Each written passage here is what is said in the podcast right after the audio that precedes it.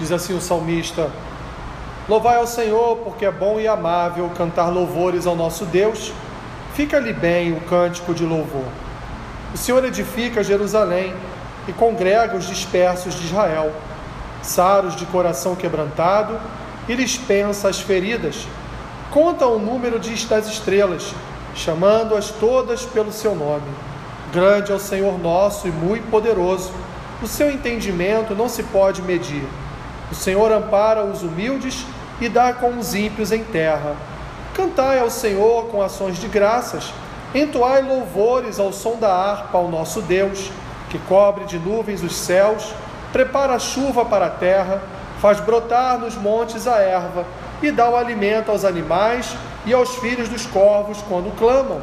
Não faz caso da força do cavalo, nem se compraz nos músculos do guerreiro. Agrada-se o Senhor dos que o temem e dos que esperam na sua misericórdia. Louva Jerusalém ao Senhor, louva Sião ao teu Deus, pois ele reforçou as trancas das tuas portas e abençoou os teus filhos dentro de ti, estabeleceu a paz nas tuas fronteiras e te farta com o melhor do trigo. Ele envia as suas ordens à terra e sua palavra corre velozmente. Dá a neve como lã e espalha a geada como cinza ele arroja o seu gelo em migalhas. Quem resiste ao seu frio? Manda sua palavra e o derrete. Faz soprar o vento e as águas correm.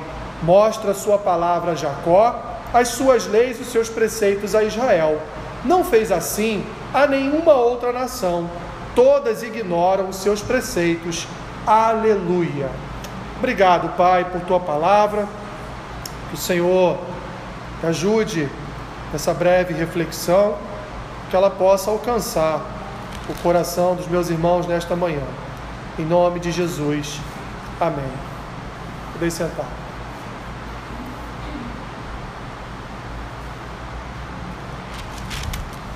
Meus irmãos, qual é qual é o maior objetivo que nós cristãos devemos ter diante do Senhor?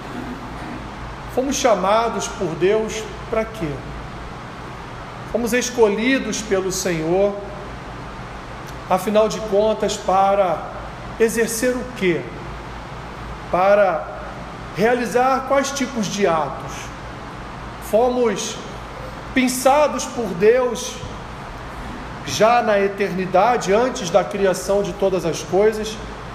Deus já havia ali estabelecido um povo Deus já havia estabelecida, estabelecido uma história para este povo. Deus, de antemão, já havia, já havia fomentado no seu coração que nós conhecemos, fazemos parte, somos igreja.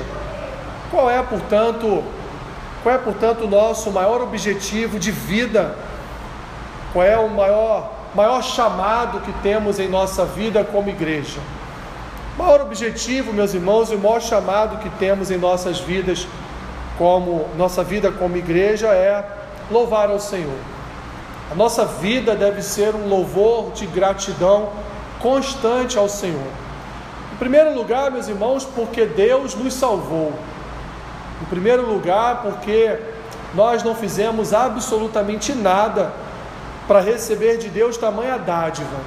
Nós não realizamos nenhum tipo de ato que pudesse alcançar o coração de Deus ao ponto dele olhar para nós, nos amar e assim, portanto, nos escolher para uma vida eterna. Não, não fizemos absolutamente nada.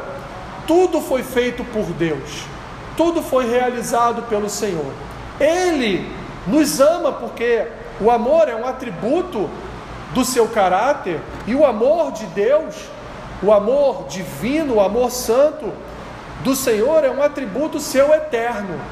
E portanto, meus irmãos, desde antes de tudo ser fundado, Deus já nos amava. Deus já havia estabelecido para o seu povo, para a sua igreja, uma história.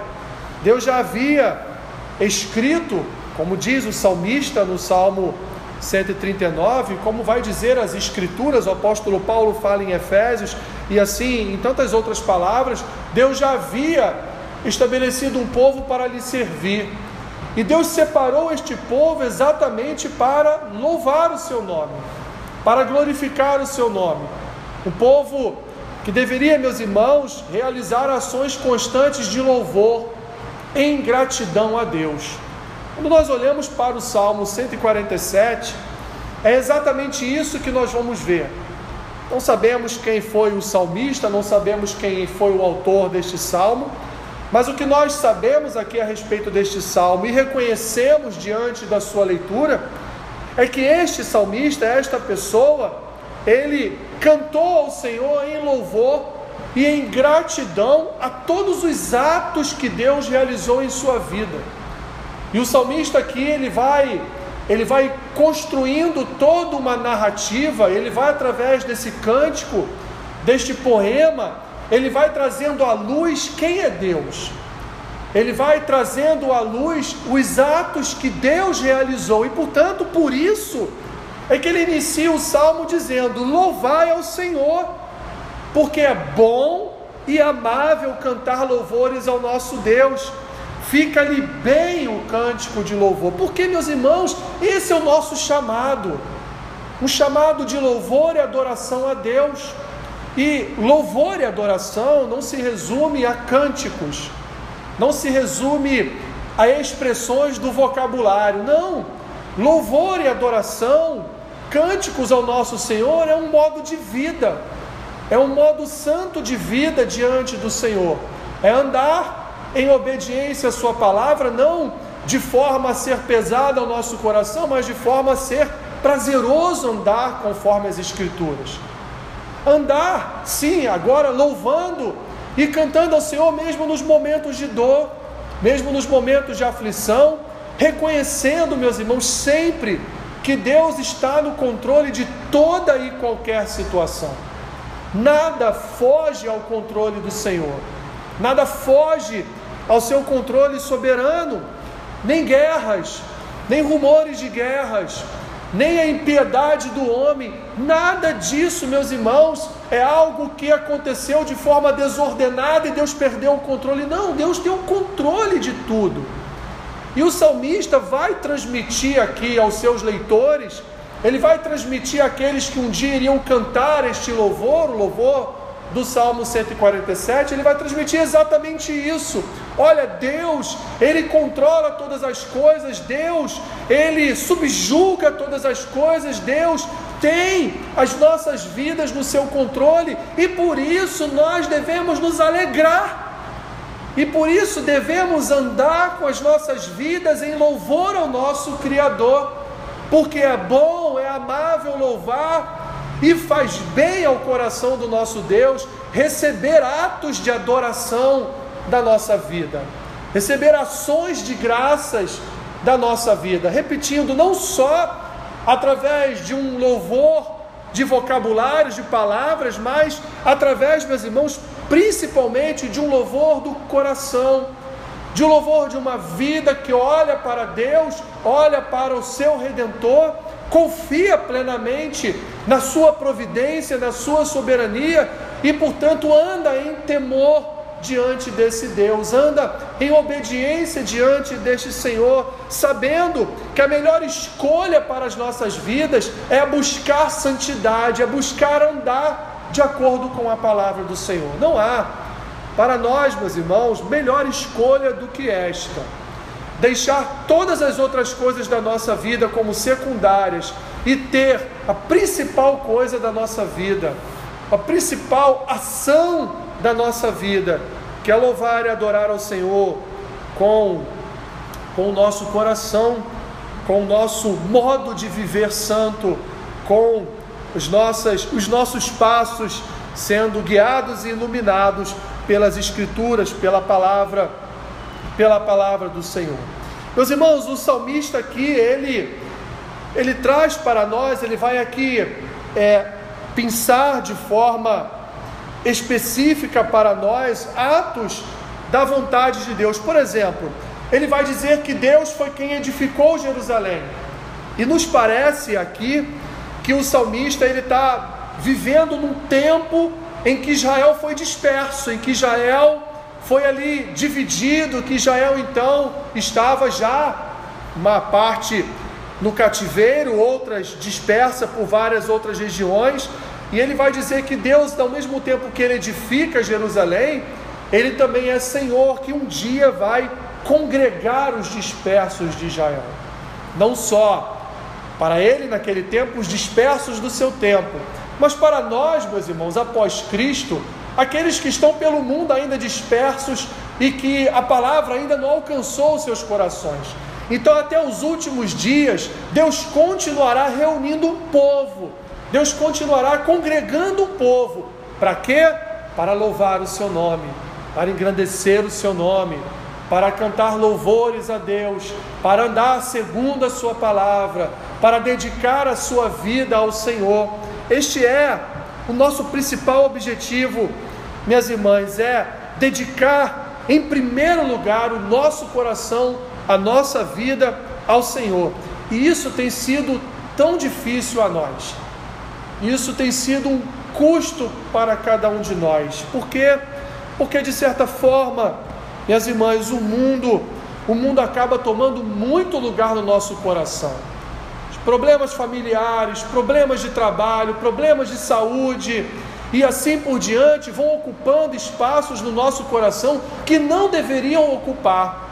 Poderíamos até dizer, ah, mas é, faz parte da humanidade, né? Faz parte da nossa natureza adâmica, as preocupações, as tribulações, né? Faz parte, sim, faz parte, mas também deveria fazer parte da nossa vida a total confiança em Deus também deveria fazer parte da nossa vida, em primeiro lugar, entregar todas essas coisas ao Senhor e descansar o nosso coração em Deus, porque afinal de contas, minhas irmãs e meu irmão, o Senhor Jesus nos entregou uma paz, e Ele não entregou a paz que o mundo tenta nos entregar, Ele nos entregou uma paz, uma paz sobrenatural, Ele nos entregou uma paz que nós não iremos encontrar nas pombinhas soltas na praia de Copacabana, nem nas manifestações de rua em busca pela paz. Nós não vamos encontrar essa paz ali. A paz que nós encontramos é a paz que Cristo nos conduziu segundo a sua salvação, segundo a certeza, meus irmãos, de que um dia toda esta ordem, ou pelo menos essa desordem, esta ordem é, esta ordem pecaminosa no mundo, essa desordem humana, vai acabar, vai ser encerrado, e como diz o livro de Apocalipse, teremos todas as lágrimas enxugadas dos nossos olhos, teremos, viveremos de fato uma paz sem igual diante do nosso Deus, mas nós fomos conduzidos, somos conduzidos por Cristo numa paz, meus irmãos, sem igual. Por que então ocupar o nosso coração e trazer como fatores primordiais para o nosso coração aquilo que não deveria ser o principal, aquilo que não deveria ser primordial. Repito, o objetivo da nossa vida enquanto igreja, principal objetivo da nossa relação enquanto igreja com o Senhor é louvar o seu nome, é engrandecer o seu nome, é olhar para Deus em confiança e esperança, não em dias melhores, esperança, meus irmãos, da sua volta, da sua breve volta, para que nós possamos então viver a eternidade ao lado do nosso do nosso criador. O salmista ele vai, repito, ele vai então aqui especificando as obras de Deus. Deus tem o número das estrelas em suas mãos. Deus tem o nome de cada uma das estrelas que ele criou. Deus, ele não diz aqui, mas Deus tem os números dos fios de cabelo que nós temos em nossa cabeça. Deus tem as areias, as areias, os grãos de areia de cada praia do mundo, do, do mar inteiro, contadas em suas mãos. Deus, portanto, ele tem. O salmista quer dizer, quando fala de contar o número das estrelas e chamá-las todas pelo seu nome, ele está dizendo: Deus tem um controle de todas as coisas. Nem mesmo esse número que para nós parece um número infinito de estrelas, nós sabemos que não é, nem para Deus. Para Deus, aliás, Ele tem todas elas em Suas mãos. Nós somos servos, meus irmãos, de um Deus que é poderoso em entendimento e que nós, Ele diz aqui, não podemos nem medir, quando nós pensamos em Deus, ou tentamos pensar naquilo que é o Senhor, não conseguimos, meus irmãos, medir a grandeza de Deus. Não conseguimos nem mesmo imaginar o quanto Deus é grande. E engraçado que Ele é tão grande, para nós, um ser eterno, infinito, um ser maravilhoso que nós não podemos ter o um entendimento completo a respeito dele, mas ainda assim, mesmo com toda a sua grandeza, o Senhor ampara os humildes, o Senhor consola os humildes. Meus irmãos, o Senhor, o nosso Deus, ele se preocupa com cada um de nós. Imagine vocês um Senhor ocupar o seu tempo para cuidar do seu povo. Um Deus, Deus ocupar o seu tempo para tomar conta do seu povo. O Senhor, Criador de todo o universo, Ele cuida de forma individualizada, de forma relacional de cada um de nós. Isso é algo para nós, se nós pararmos um pouquinho só para pensar, meus irmãos, não temos nenhum motivo para duvidar do cuidado de Deus. Não temos nenhum motivo para ocupar o nosso coração com tantas preocupações, com tantas tribulações, meus irmãos, porque afinal de contas, Deus está cuidando de todas elas. Deus está cuidando de cada um de nós. Ele vai falando que Deus, ele cobre nu, as nu, de nuvens os céus, prepara chuva para a terra. Ele vai falando desse poder que Deus tem sobre a natureza, faz brotar nos montes a erva, dá alimento aos animais, aos filhos dos corvos quando clamam. E aí eu me remeto à palavra do próprio Senhor Jesus em Mateus capítulo 6, a partir do versículo 25, que ele vai falar sobre ansiosa solicitude pela vida, né? As nossas preocupações diárias, por que, que vocês se preocupam com o que comer e com o que vestir? E aí Jesus então né, diz para os seus leitores ali no Sermão do Monte: olha para as aves dos céus. Qual o momento que elas descem à terra e ali plantam uma semente e fica ali regando até crescer e se alimentar? Em nenhum momento, mas ainda assim Deus as alimenta. Jesus vai mais longe ainda. Jesus diz para os seus ouvintes: olha para os lírios do campo. Dá uma olhada, não só os lírios, dá uma olhada para toda a natureza. Nem mesmo Salomão, com toda a sua glória de rei, com todo o seu poder de rei, com toda a sua sabedoria, nem ele foi capaz de ter vestes tão perfeitas quanto quanto as vestes com que Deus vestiu a natureza, mais especificamente naquele caso, os lírios do campo. Então, por que que você se preocupa com o que você vai vestir amanhã? E aí Jesus, Jesus, Jesus vai terminar o texto dizendo: olha, a cada dia basta o seu próprio mal. E ele termina então dizendo que deveríamos lançar toda a nossa confiança, meus irmãos, no Senhor e olhar em primeiro lugar para o reino de Deus e a sua justiça, e as demais coisas nos seriam acrescentadas. Quão difícil, meus irmãos, é fazermos isso. Quanta dificuldade temos em olhar para um texto desse das Escrituras e dizer: Senhor, é verdade.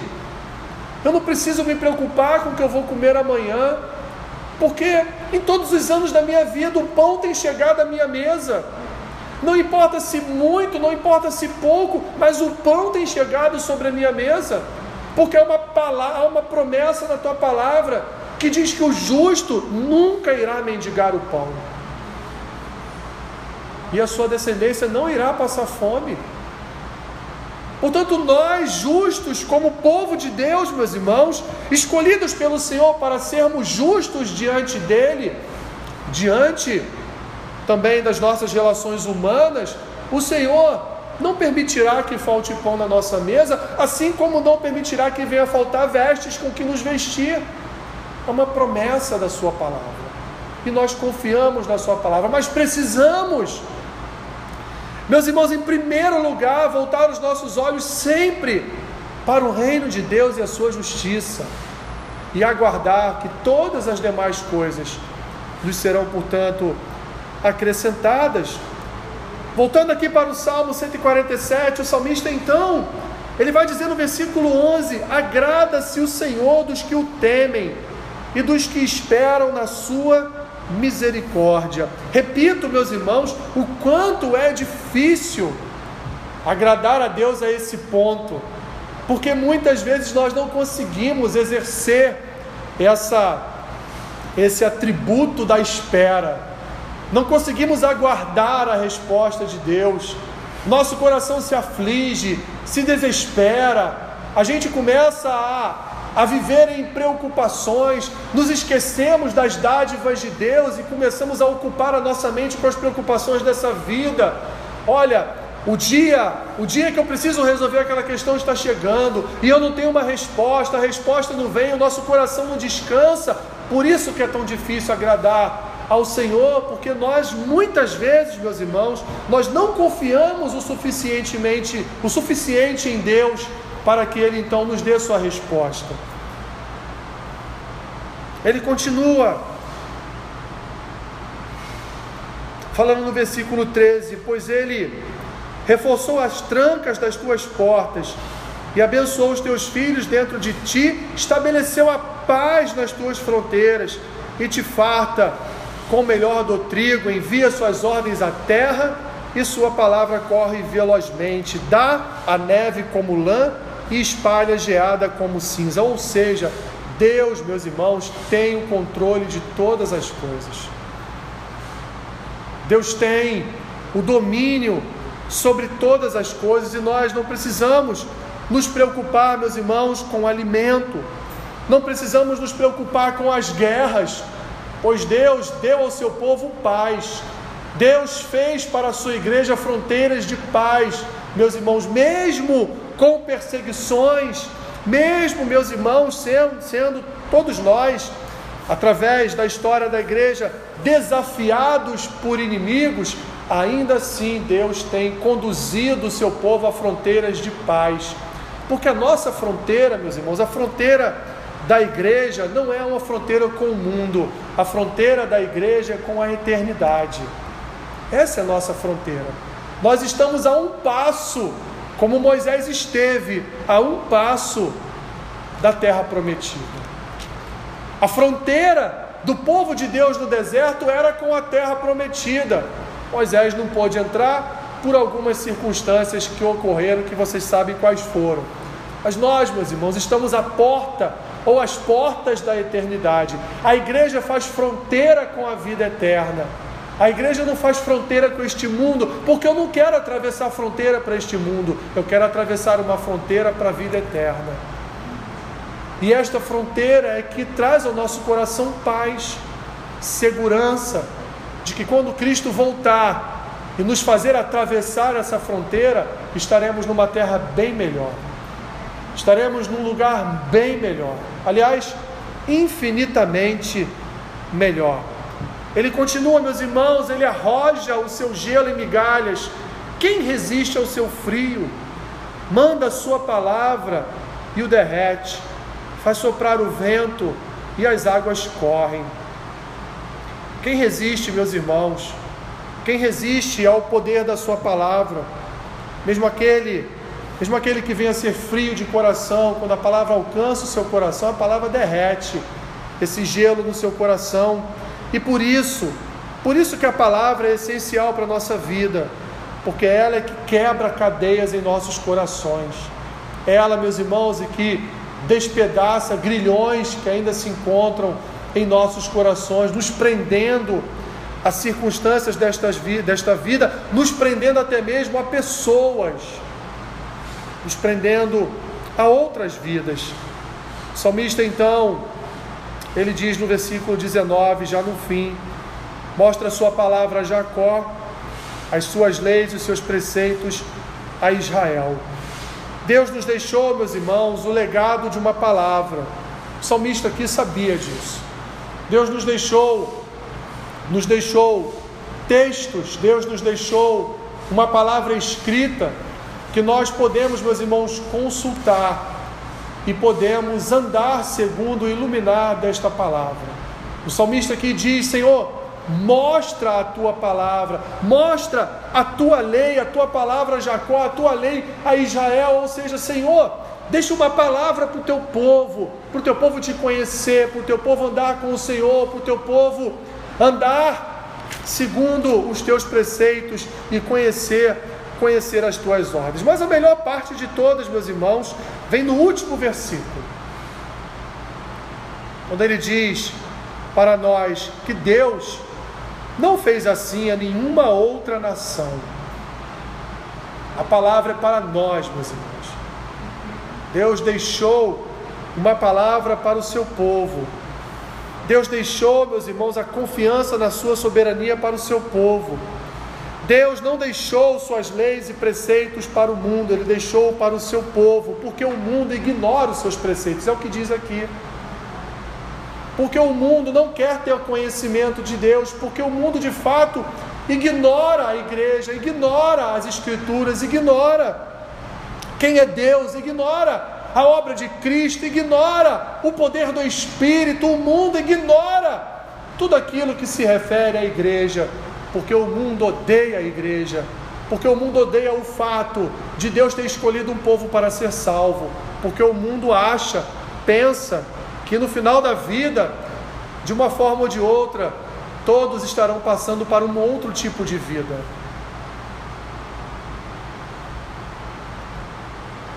Mas as Escrituras nos revelam, meus irmãos, que chegado o fim, só existem dois caminhos. E esses caminhos são construídos ainda em vida, não depois da morte. É o caminho para a morte eterna e o caminho para a vida eterna. São os dois caminhos que existem lá no final das nossas vidas. Mas o mundo, ele não quer aceitar aceitar os preceitos de Deus ele não quer aceitar a palavra de Deus, ele não quer aceitar a pregação realizada pela igreja das Escrituras. E o salmista então transmite isso a nós, o salmista diz isso a nós: olha, nós fomos escolhidos, a nação de Deus, e Deus não realiza esses atos da sua vontade, esses milagres, essas maravilhas que vocês viram durante todo o salmo. Ele não realiza especificamente para este mundo, para aqueles que não que ignoram a sua palavra, mas ele realiza para o seu povo. Volto, meus irmãos, para finalizar na primeira pergunta que fiz lá no início. Qual é o objetivo da igreja? Qual é a nossa função enquanto servos do Senhor? É glorificar o seu nome, é render graças ao seu nome é confiar plenamente no seu nome, é realizar atos da vontade de Deus, é deixar Deus permitir que o Senhor, meus irmãos, use, use a sua igreja, use as nossas vidas para o seu reino, para a sua glória, manifestando em nós a presença de Cristo, a presença do Salvador, manifestando em nós o caráter do Senhor, manifestando em nós, meus irmãos, através do seu Espírito, a sua palavra, para que ela venha então a reverberar em toda a humanidade e assim alcançar o coração daqueles que o Senhor já escolheu antes da fundação do mundo e congregar um povo para futuramente participar de uma vida eterna. Senhor, somos gratos a Ti por Tua palavra, louvamos o Teu nome, Senhor, neste dia. Gratos por toda a graça derramada sobre nós, por tua salvação que ocupou lugar em nossas vidas, pela promessa, Senhor, de vida eterna, por toda a preparação que o teu Espírito tem realizado em nossas vidas para a volta do nosso Senhor e Salvador Jesus. Pai, obrigado. Obrigado porque não éramos merecedores de tamanha graça, mas aprove o Senhor e a este amor eterno nos escolher, nos separar e nos colocar, Senhor, enxertados na videira eterna, nos chamar de igreja, de filhos, nos reconciliar num relacionamento santo com o Senhor, nos purificar dos nossos pecados, sarar, Senhor, as feridas dos nossos corações e nos conduzir para a salvação eterna. Obrigado, Senhor, por toda esta obra realizada na tua igreja, no teu povo. Que o Senhor venha nos fortalecer, venha nos dar vigor, que o Senhor venha nos ajudar, Senhor, na nossa caminhada de fé, esperança e amor. Sempre trazendo a lembrança, sempre trazendo a nossa mente que a primeira parte das nossas vidas deve ser de dedicação ao Senhor, pois o Senhor deve ocupar o primeiro lugar em nossos corações. Nos ajude, nos ajude quanto a isso, Senhor. Remove do nosso coração toda preocupação, remove do nosso, coração, do nosso coração, Senhor, toda sombra de tribulação, tudo aquilo que tem ocupado um lugar que não pertence, tem ocupado um lugar que é só teu. É o que nós te pedimos nesta manhã e assim oramos em nome de Jesus. Amém.